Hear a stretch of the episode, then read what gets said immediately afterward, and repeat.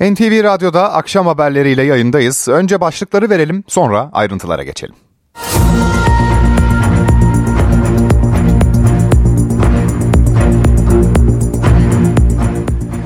Uzaydan beklediğimiz haber geldi. Türkiye'nin ilk astronotu Alper Gezeravcı dünyaya döndü. İniş nereye, nasıl gerçekleşti? Dönüş yol yolculuğunun ayrıntılarını anlatacağız. Cumhurbaşkanı Erdoğan Antalya'da adaylarını tanıttı. M H P lideri Devlet Bahçeli partisinin elli beşinci kuruluş yıl dönümü töreninde konuştu. C H P lideri Özgür Özel DİSK Genel Kurulu'nda seçim mesajlarını verdi. Liderlerin açıklamalarını da mikrofona getireceğiz. İstanbul'da seçim yarışına DEM Parti de katıldı. Halkların Eşitlik ve Demokrasi Partisi'nin İstanbul adayı Meral Danış Beştaş oldu. Seçim gündeminde partilerin İstanbul yarışını da anlatacağız. Mevduat faizleri beş haftalık aradan sonra yükseldi. Bankaların ortalama faizi yüzde elli bire çıktı. Peki bu yükseliş sürer mi? Uzmanların yorumlarını mikrofona getireceğiz. Ve günün en dikkat çeken haberlerinden biri Uşak'ta iki ağaç kalıntısı bulundu. İnceleme sonucunda ağaçların on altı milyon yaşında olduğu ortaya çıktı. Gündemden birkaç başlık böyle. Ben Egeber Kiraz, N T V Radyo'da akşam haberleri başlıyor.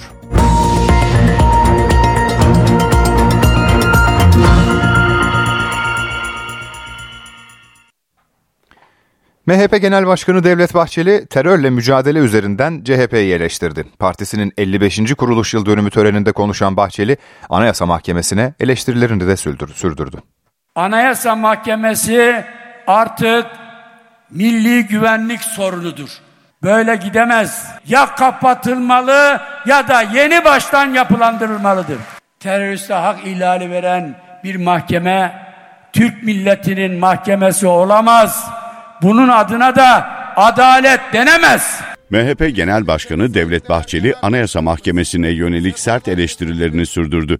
Hak ihlali kararlarına tepki göstererek teröre, teröriste hak verilir mi diye sordu. Bay Zühtü, senin ve bir kısım üye arkadaşının aklayıp hak ihlali kararıyla taltif ettiğiniz cani altı Şubat'ta terör saldırısına teşebbüs etti. Bu rezaleti duydun mu? De hey vicdansızlar, teröristin hakkı mı olur?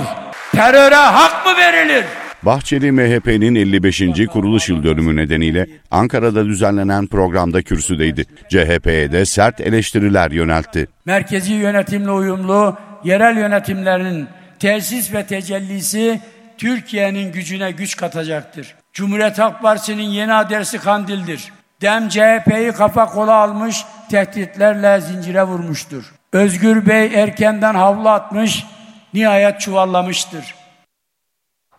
Muhalefet partileri ittifaksız seçime gidiyor. Seçmene seslenen C H P lideri Özgür Özel, liderlerin anlaşamadığı yerde umut halktadır dedi. İktidara dur diyen herkesi C H P'ye oy vermeye çağırdı. Bu iktidara, sana bu sandıkta dur diyorum.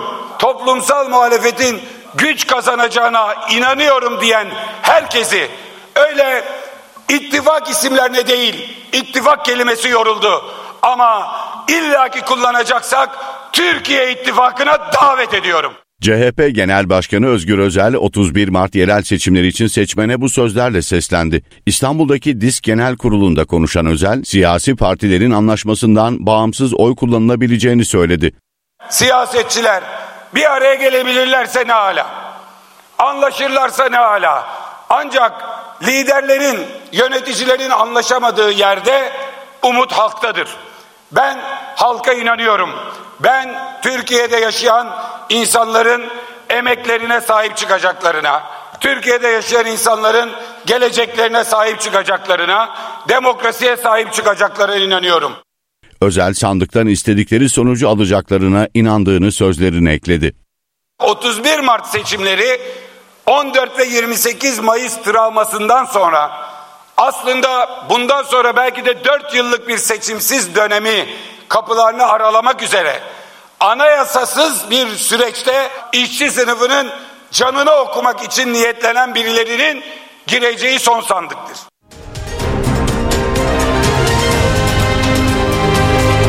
N T V Radyo.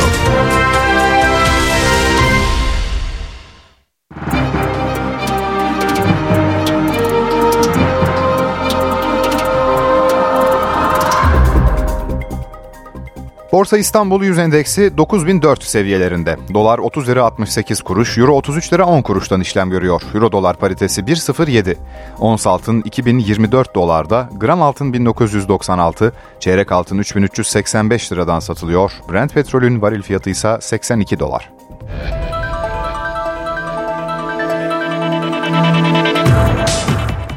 Beşiktaş transferin son gününü hareketli geçiriyor. Legia Varşova'dan Ernest Muçi ile üç yıllık anlaşmaya varıldı. Arnavut hücumcu orta saha oyuncusu siyah beyazlılar için İstanbul'a az önce geldi. Muçi, Başkan Hasan Arat ve ikinci Başkan Hüseyin Yücel ile uçakta poz vermişti. Beşiktaş bir de savunmacı orta sahayla anlaştı. Gündemdeki isim Braga'dan El Musrati. Beşiktaş yirmi yedi yaşındaki Libyalı futbolcuyla el sıkıştı.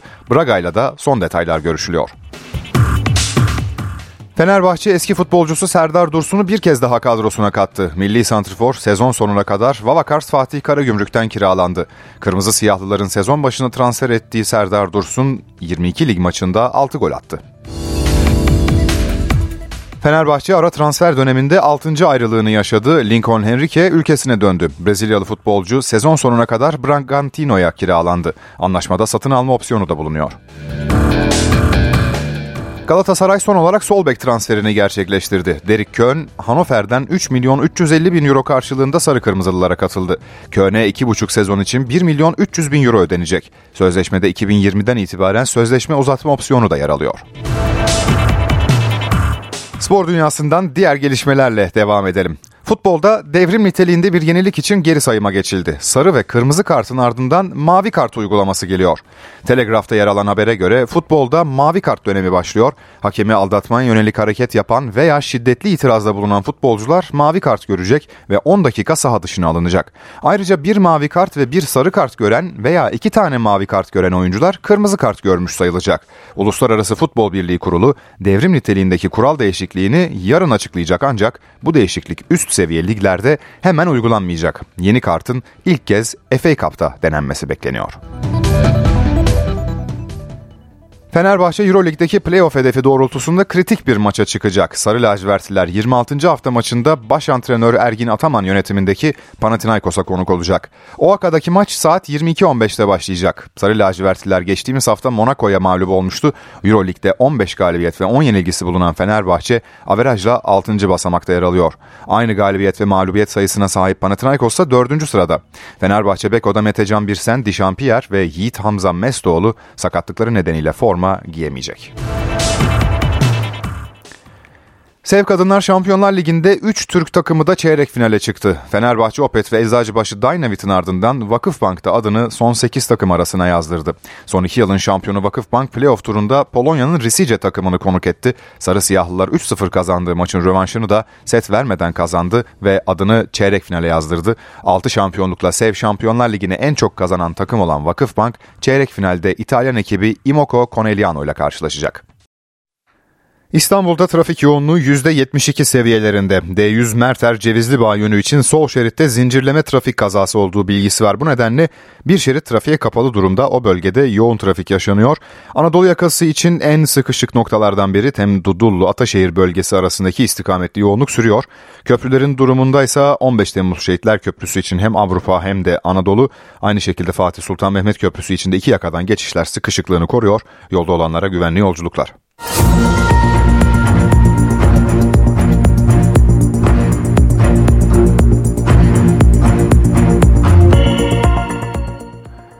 N T V Radyo'da haberlerle yayındayız. Bültene az önce gelen haberle başlıyoruz. Tuzla Piyade Okulu'nda Atatürk fotoğrafı tartışmasıyla ilgili soruşturmada personel hakkında karar çıktı.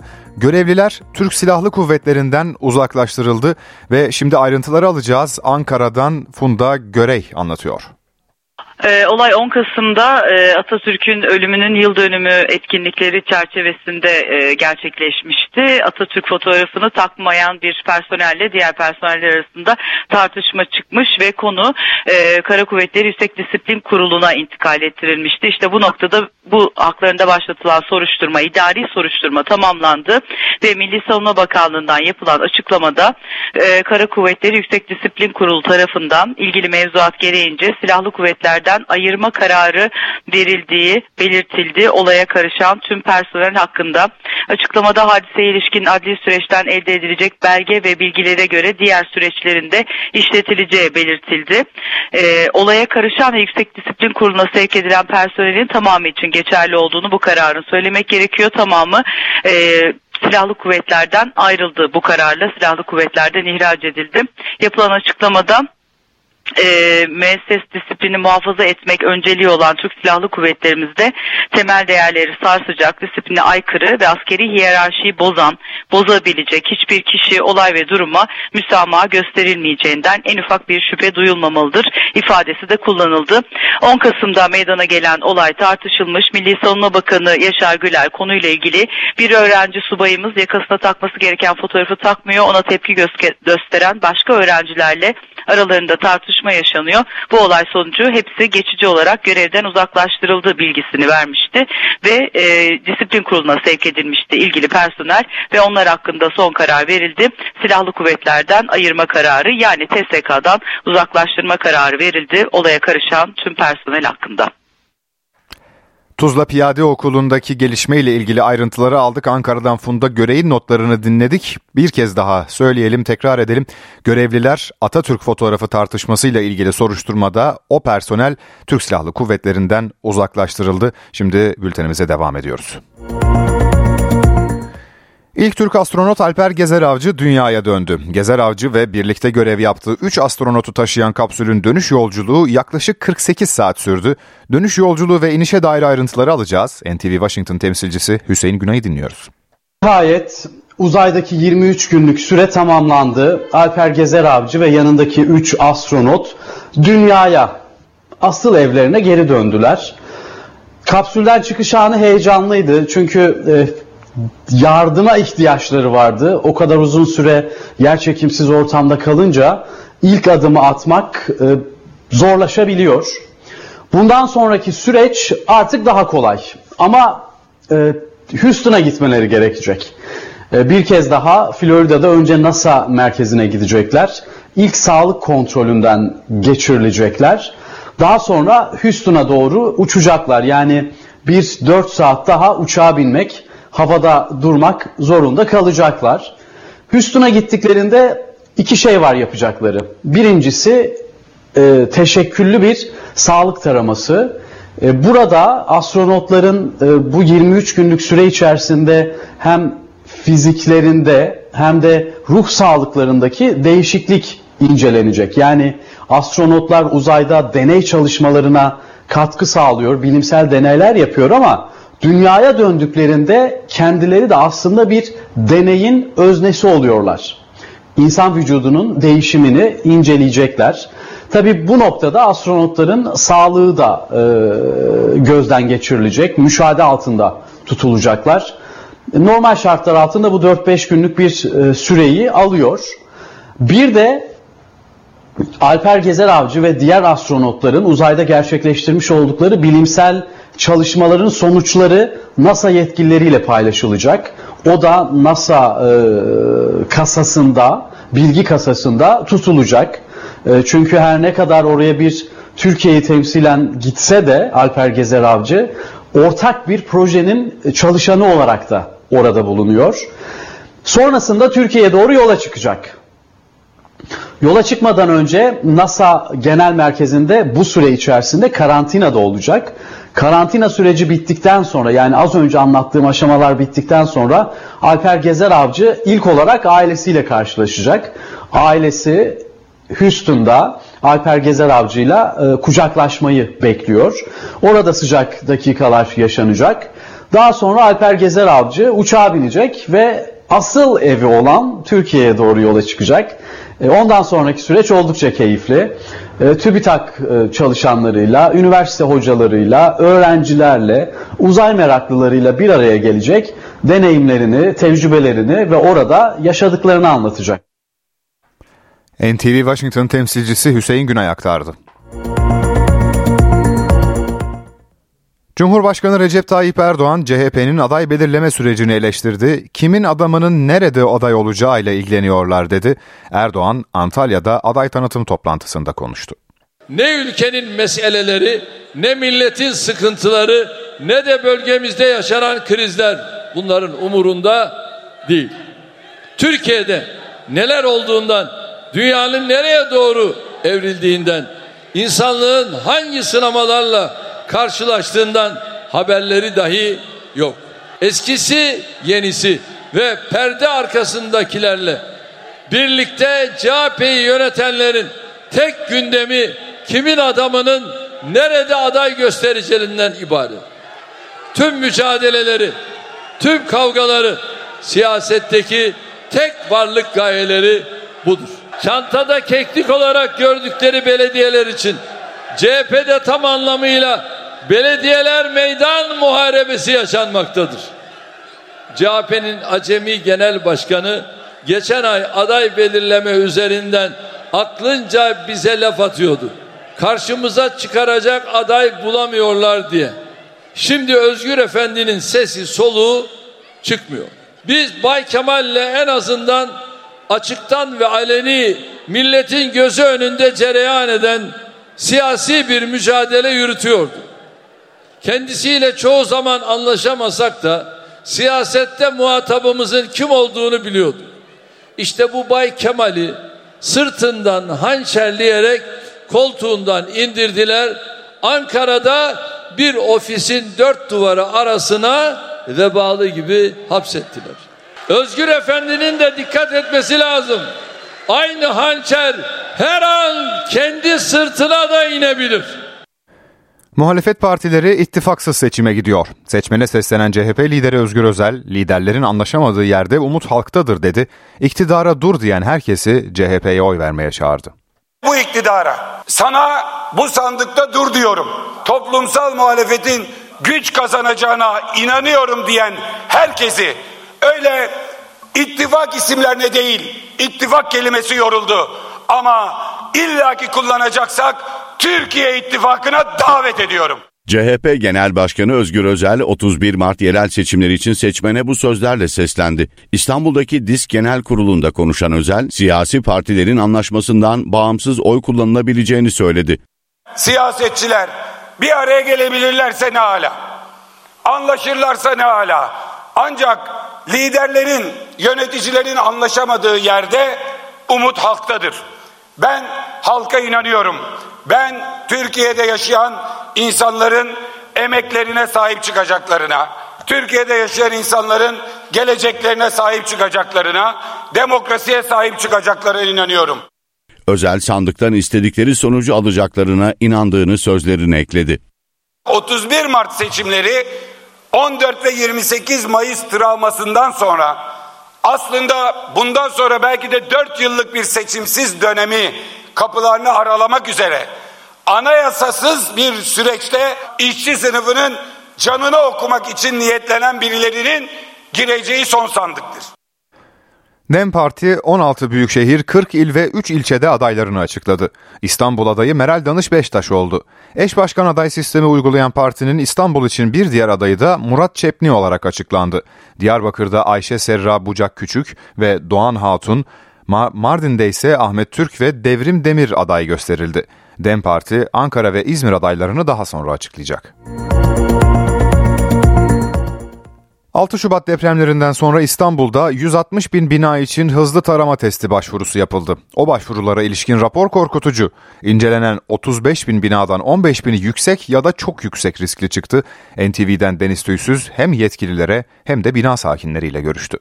Hatay depremi olduktan sonra gözümüz korktu. O zaman başvurmuştuk. Aşağıda da kömürlükte de demirlerin çürüdüğünü ve buranın yukarıdan kapalı olmadığı için hem arkalı hem önlü kömürlüğe su çekiyor. Ben Bodrum katta oturuyorum. O yüzden yani bakılmasını öngördük. Cennetdere, İstanbul Zeytinburnu'nda otuz yıllık binanın Bodrum katında oturuyor. Başvurusu üzerine İstanbul Büyükşehir Belediyesi ekipleri binaya gelip hızlı tarama testi yaptı. Depreme dayanıklı mı değil mi öğrenmekte fayda var. Ama dayanıklı değilse ne olur? Onunla bilgimiz yok onlardan. Diyelim ki kentsel dönüşüme girdi. Ödeyebilecek güçte olanlar ve ödeyemeyecek güçte olanlar var. altı Şubat Kahramanmaraş depremlerinden beri İstanbul'da otuz beş bin bina hızlı tarama testinden geçti ve sonuçlar korkutucu bir gerçeği ortaya çıkardı. on beş bin bina yüksek ve çok yüksek riskli çıktı. Zeytinburnu'nda bulunan bir apartmanın bodrum katı, ekiplere başvuru yapıldı ve ekipler buraya geldi. İncelemeler ilk olarak bodrum katında başlıyor. Buradaki kolonlar ve demirlerden numune alınıyor. altı Şubat'tan bu yana hızlı tarama testi için belediyeye yüz altmış bin başvuru oldu. yüz yirmi bini sıraya alındı. Testlerin yasal olarak bir bağlayıcılığı yok. Başvuru için apartman sakinlerinin oy birliği gerekiyor. Özellikle ilk taramaya Avcılar bölgesinden başlamıştık. Çünkü riskin yoğunlaştığı alanlar e, İstanbul'un güneyindeki alanlar, e, sahil bölgelerimiz. Avcılar, Küçükçekmece ve Silivri yoğunluktaydı. E, avcılardaki birçok binanın bizim hızlı tarama testimizden sonra e, yüksek ve çok yüksek liste çıkan binalarda hızla dönüşmeye girildiğini, e, yeni binalarına taşındıklarını gördük. İstanbul Büyükşehir Belediyesi'nin araştırmasına göre yedi üzeri bir depremde iki yüz bin binanın ağır hasar alacağı öngörülüyor. Merkez Bankası politika faizini sekiz aydır aralıksız artırıyor. Ancak faiz artışlarına rağmen mevduat faizleri beş haftadır geriliyordu. İlk kez geçen hafta artış oldu. Oranları ve yorumları aktaralım. Aldığımız üç günlük veriler doğru yönde olduğunu gösteriyor. Bu programın, bu düzenlemenin istediğimiz şekilde piyasayı etkileyeceğini, etkilediğini gösteriyor. Merkez Bankası hafta başında yeni bir düzenlemeye gitti. Mevduata uygulanan zorunlu karşılıklara faiz ödeme kararı aldı. Bankalara üç ayda bir ödeme yapılacak. Bu arada mevduat faizleri de artıyor. Ortalama faiz oranı beş haftalık düşüşün ardından yeniden yükseldi. Mevduat faizlerinin seviyesi oldukça kritik. Yani hem enflasyon açısından, beklentiler açısından, tasarruf davranışı açısından ve Türk lirasına talep tabii ki açısından çok önemli. Bankaların mevduatlar için verdiği ortalama faiz geçen hafta yüzde elli bire çıktı. Bir önceki hafta bu oran yüzde kırk dokuz virgül altmış seviyesindeydi. Mevduat faizleri politika faizi kadar güçlü görünmüyor. Hı hı. Hal böyle olunca da o içeride istenilen e, Türk lirasına geçiş artı e, işte tasarrufu özendirici adımlar peş peşe gelmedi. Dolayısıyla o ikna edici mevduat faizlerine gelebilmek için Merkez Bankası'nın atması gereken adımlar var. Döviz dönüşümlü kur korumalı mevduatlardan T L mevduata geçenlere yüksek faiz veriliyor. Bu da ortalama faiz oranını yukarı çekiyor. Aile ve Sosyal Hizmetler Bakanı Mahinur Özdemir Göktaş, evlilik kredisine başvuru şartlarını açıkladı. Krediden yararlanan gençlerin bakanlığın eğitim programlarına katılma zorunluluğu olacak. Aile ve Gençlik Fonumuzu Cumhurbaşkanımızın vizyonuyla, meclisimizin desteğiyle hayata geçirdik. Önümüzdeki günlerde başvurularınızı alacağız. Bir tarih olarak on beş Şubat'ı belirledik. İlk başta pilot bölge olarak deprem bölgesinden başlıyoruz. Deprem bölgesinde başlamamızın sebebi oradaki gençlerimizin hayallerine, hedeflerine destek olmak. Bu fon yüz elli bin liralık bir destek, kırk sekiz ay vadeli, iki yıl geri ödemesiz bir destekten bahsediyoruz. Hem evlenme hayali kuran gençlerimize destek çıkmak hem de gençliğe ve girişimciliğe yönelik farklı projeleri olan gençlerimizin de projelerine destek çıkacağız. Evlilikle ilgili boyutunda bizim Aile Bakanlığımızın farklı programları var, eğitim programları var. Evlilik öncesi eğitim programlarımız ve evlendikten sonra bir takım seminerlerimiz var. Onlara katılma şartımızı oluşturduk. Uşak'ta yol yapım çalışmasında üst tabakasının bir bölümü taşlaşmış iki ağaç kalıntısı bulundu. İstanbul Cerrahpaşa Orman Fakültesi'nde yapılan incelemede ağaçların on altı milyon yıl önceki jeolojik zamana ait olduğu tespit edildi. Yol yapımı sırasında fark edildi. on altı milyon yıl öncesine ait olduğu tespit edildi. Üst tarafı taşlaşmış iki ağaç fosili koruma altına alındı.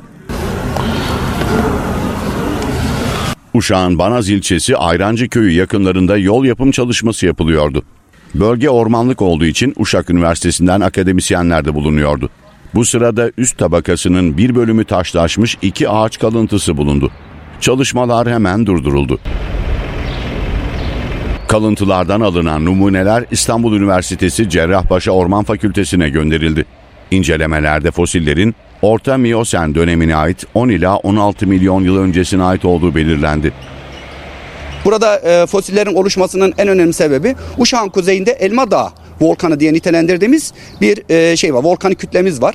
Bu volkanik kütle on yedi milyon yıl önce faaliyetine başlıyor ve bu volkandan çıkan e, malzeme yani e, şeyler, volkan külü, volkan kumu ve çeşitli malzemeler e, bu ağaçların üzerine gelerek onları kapatıyor üzerini ve kapattıktan sonra fosilleşme olayı meydana geliyor.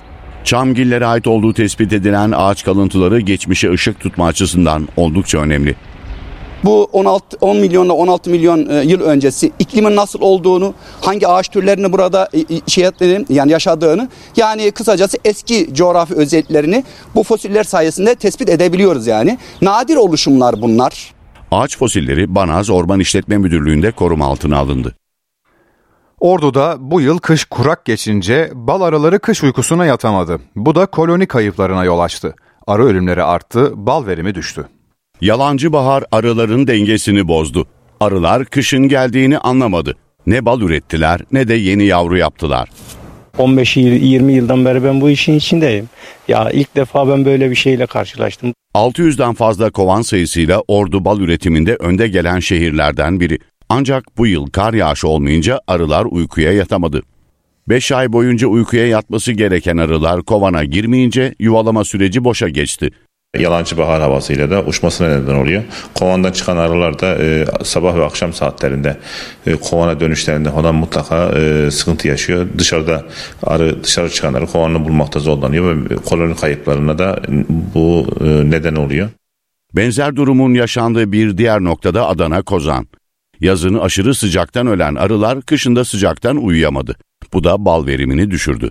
Büyük bir zayiat verdik. Artık elimizde kaldı elli altmış tane bir arı.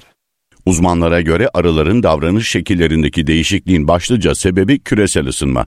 Gelecek kışta mevsim bu şekilde olursa arı kayıplarının artabileceği belirtiliyor.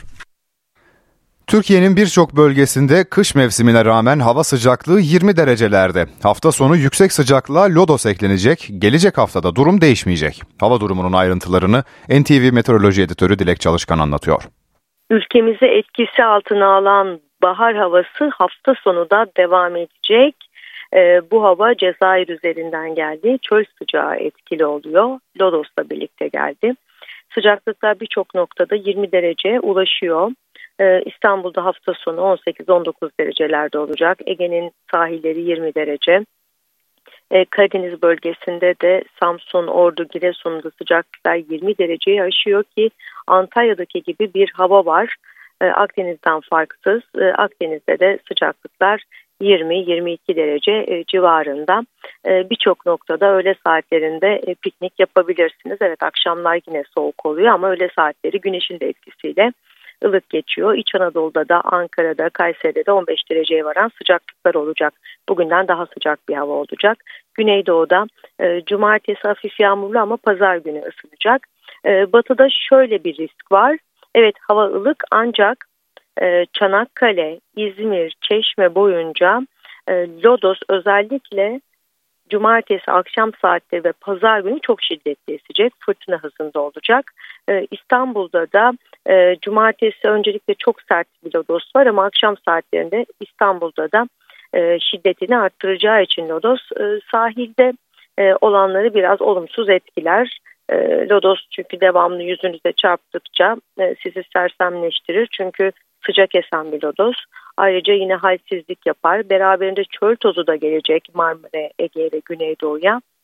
Bu çöl tozları da e, gözlerde kaşıntıya, e, boğaz kuruluğuna neden olabilir. E, Pazartesi ise batıda yağmurla başlayacak. Çanakkale, Ayvalık, Edirne, İzmir arasında şiddetli bir yağmur olacak. Su baskınları yaratabilir bu yağış. Karadeniz'de biraz kurak bir dönem bugünler. Önümüzdeki haftada çok fazla bir yağış yok. Az noktada yağış var. Önümüzdeki hafta sıcaklıklar şu anki kadar çok yüksek değil ama yine de ortalamanın üzerinde kalacak. N T V Meteoroloji Editörü Dilek Çalışkan'ın notlarını dinledik. Amerika Birleşik Devletleri Başkanı Joe Biden, unutkanlığıyla ilgili rapora tepki gösterdi, hafızasının iyi olduğunu söyledi. Ama bunu söyledikten dakikalar sonra dünya meselelerinden bahsederken isimleri karıştırdı. Meksika Devlet Başkanı Sisi ilk başta insani yardımların geçişi için kapıyı açmak istememişti. Onunla ben konuştum, ben ikna ettim. Amerika Birleşik Devletleri Başkanı Joe Biden'ın bu gafı "benim hafızam iyidir" açıklamasının ardından geldi. Benim hafızam iyidir. Başkan olduğumdan beri neler yaptığıma bir bakın. Nasıl oldu bunlar? Sanırım neler olup bittiğini unutmuşum.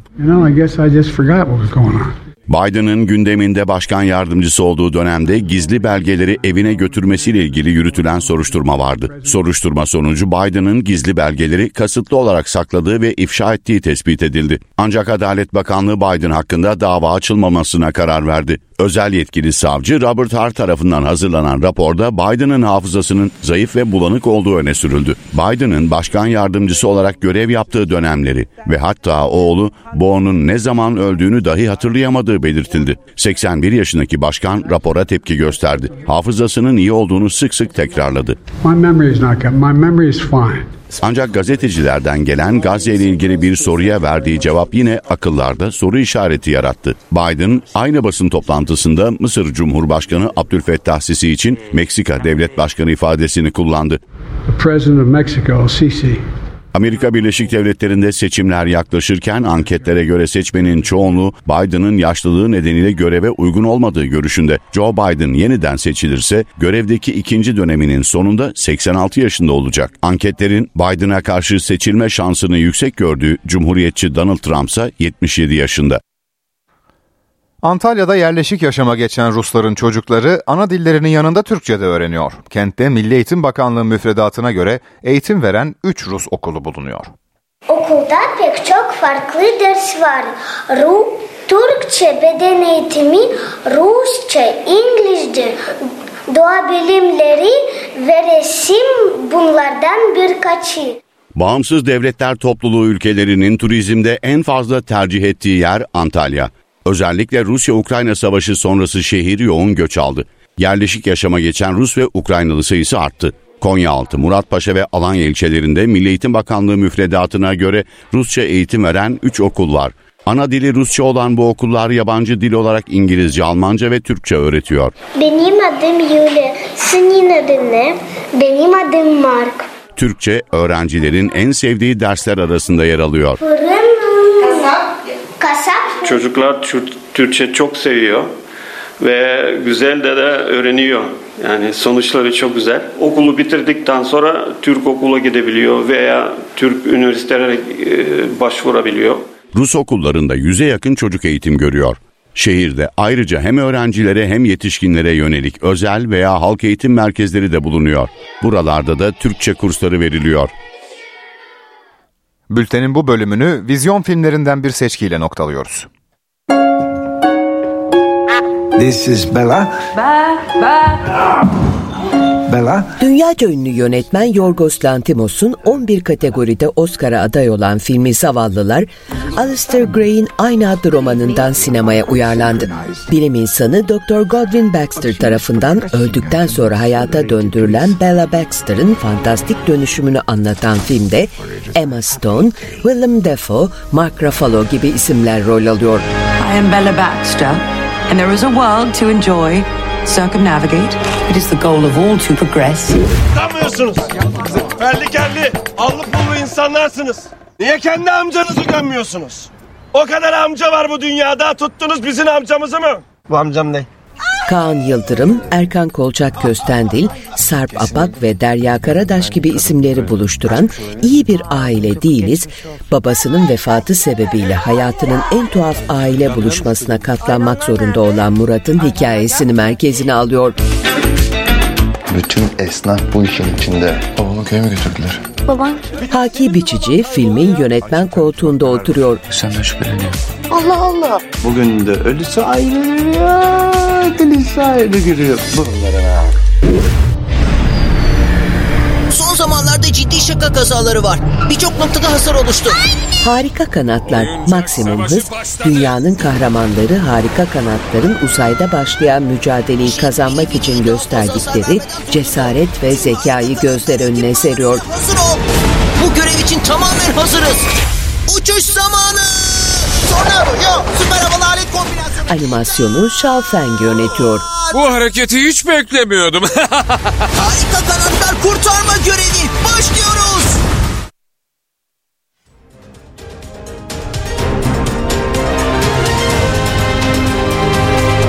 N T V Radyo.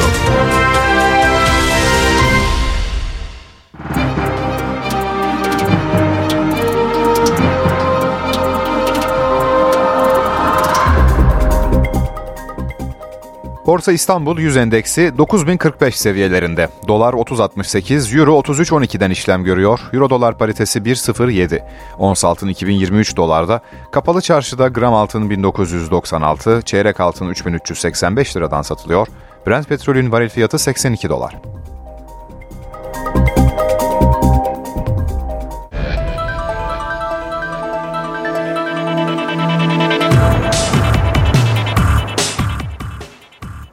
Futbolda devrim niteliğinde bir yenilik için geri sayıma geçildi. Sarı ve kırmızı kartın ardından mavi kart uygulaması geliyor. Futbolun yeni oyun kuralını N T V Spor'dan Numan Gülşen anlattı. Hakemi aldatmaya yönelik hareket yapan veya şiddetli itirazda bulunan futbolcular artık mavi kart görecek. İFAB'ın yeni getirdiği kurala göre. Tabii şuradan da şu çerçeveden bakmak gerekir. Ya futbol kuralları bir tabu değil.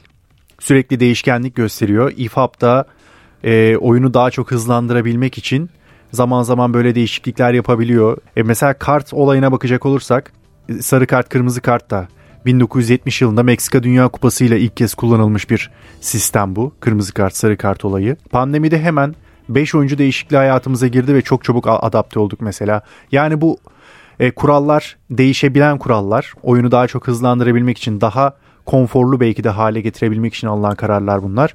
E, mavi kart da böyle. Oyunu biraz daha iyi bir noktaya taşıyabilmek için İFAB'ın getireceği bir kural gibi duruyor.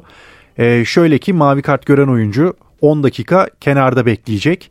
Eğer ikinci bir mavi kartı görürse kırmızı kart gibi değerlendirilebilir. Veya bir mavi kart bir sarı kart gören oyuncu olursa o da yine e, beraberinde kırmızı kart görmüş olacak. Çift sarı kart şu anki sistemde olduğu gibi böyle bir sistem getirmeyi planlıyor İFAB. Ee, ilk olarak da önümüzdeki sezon İngiltere'de F A Cup'ta denenecek gibi bu sistem. Daha sonrasında muhtemelen bir şampiyonada denenir. Daha sonrasında da yerel liglere indirgenir gibi bu kural. Tartışmaları bitirir mi? Kime göre şiddetli, ne kadar şiddetli onu tabii zaman gösterir. E, V A R getirildiğinde de tartışmalar bitecek denmişti ama tartışmalar daha da arttı. İşte bir Arsene Wenger kuralı konuşuluyor mesela. Yani oyuncunun, hücum oyuncusunun defans oyuncusundan tam olarak E, sıyrılmış olmasıyla beraber e, offside'in geçerli olması gibi bir kural konuşuluyor. Kurallar değişkenlik gösterilebilir. E, bu kurallar bir tabu değil. O yüzden oyunu güzelleştirmek ve hızlandırmak için İFAB'ın aldığı kararlar bunlar. Mavi kart da bunlardan biri olacak gibi duruyor. N T V Spor'dan Numan Gülşen anlattı.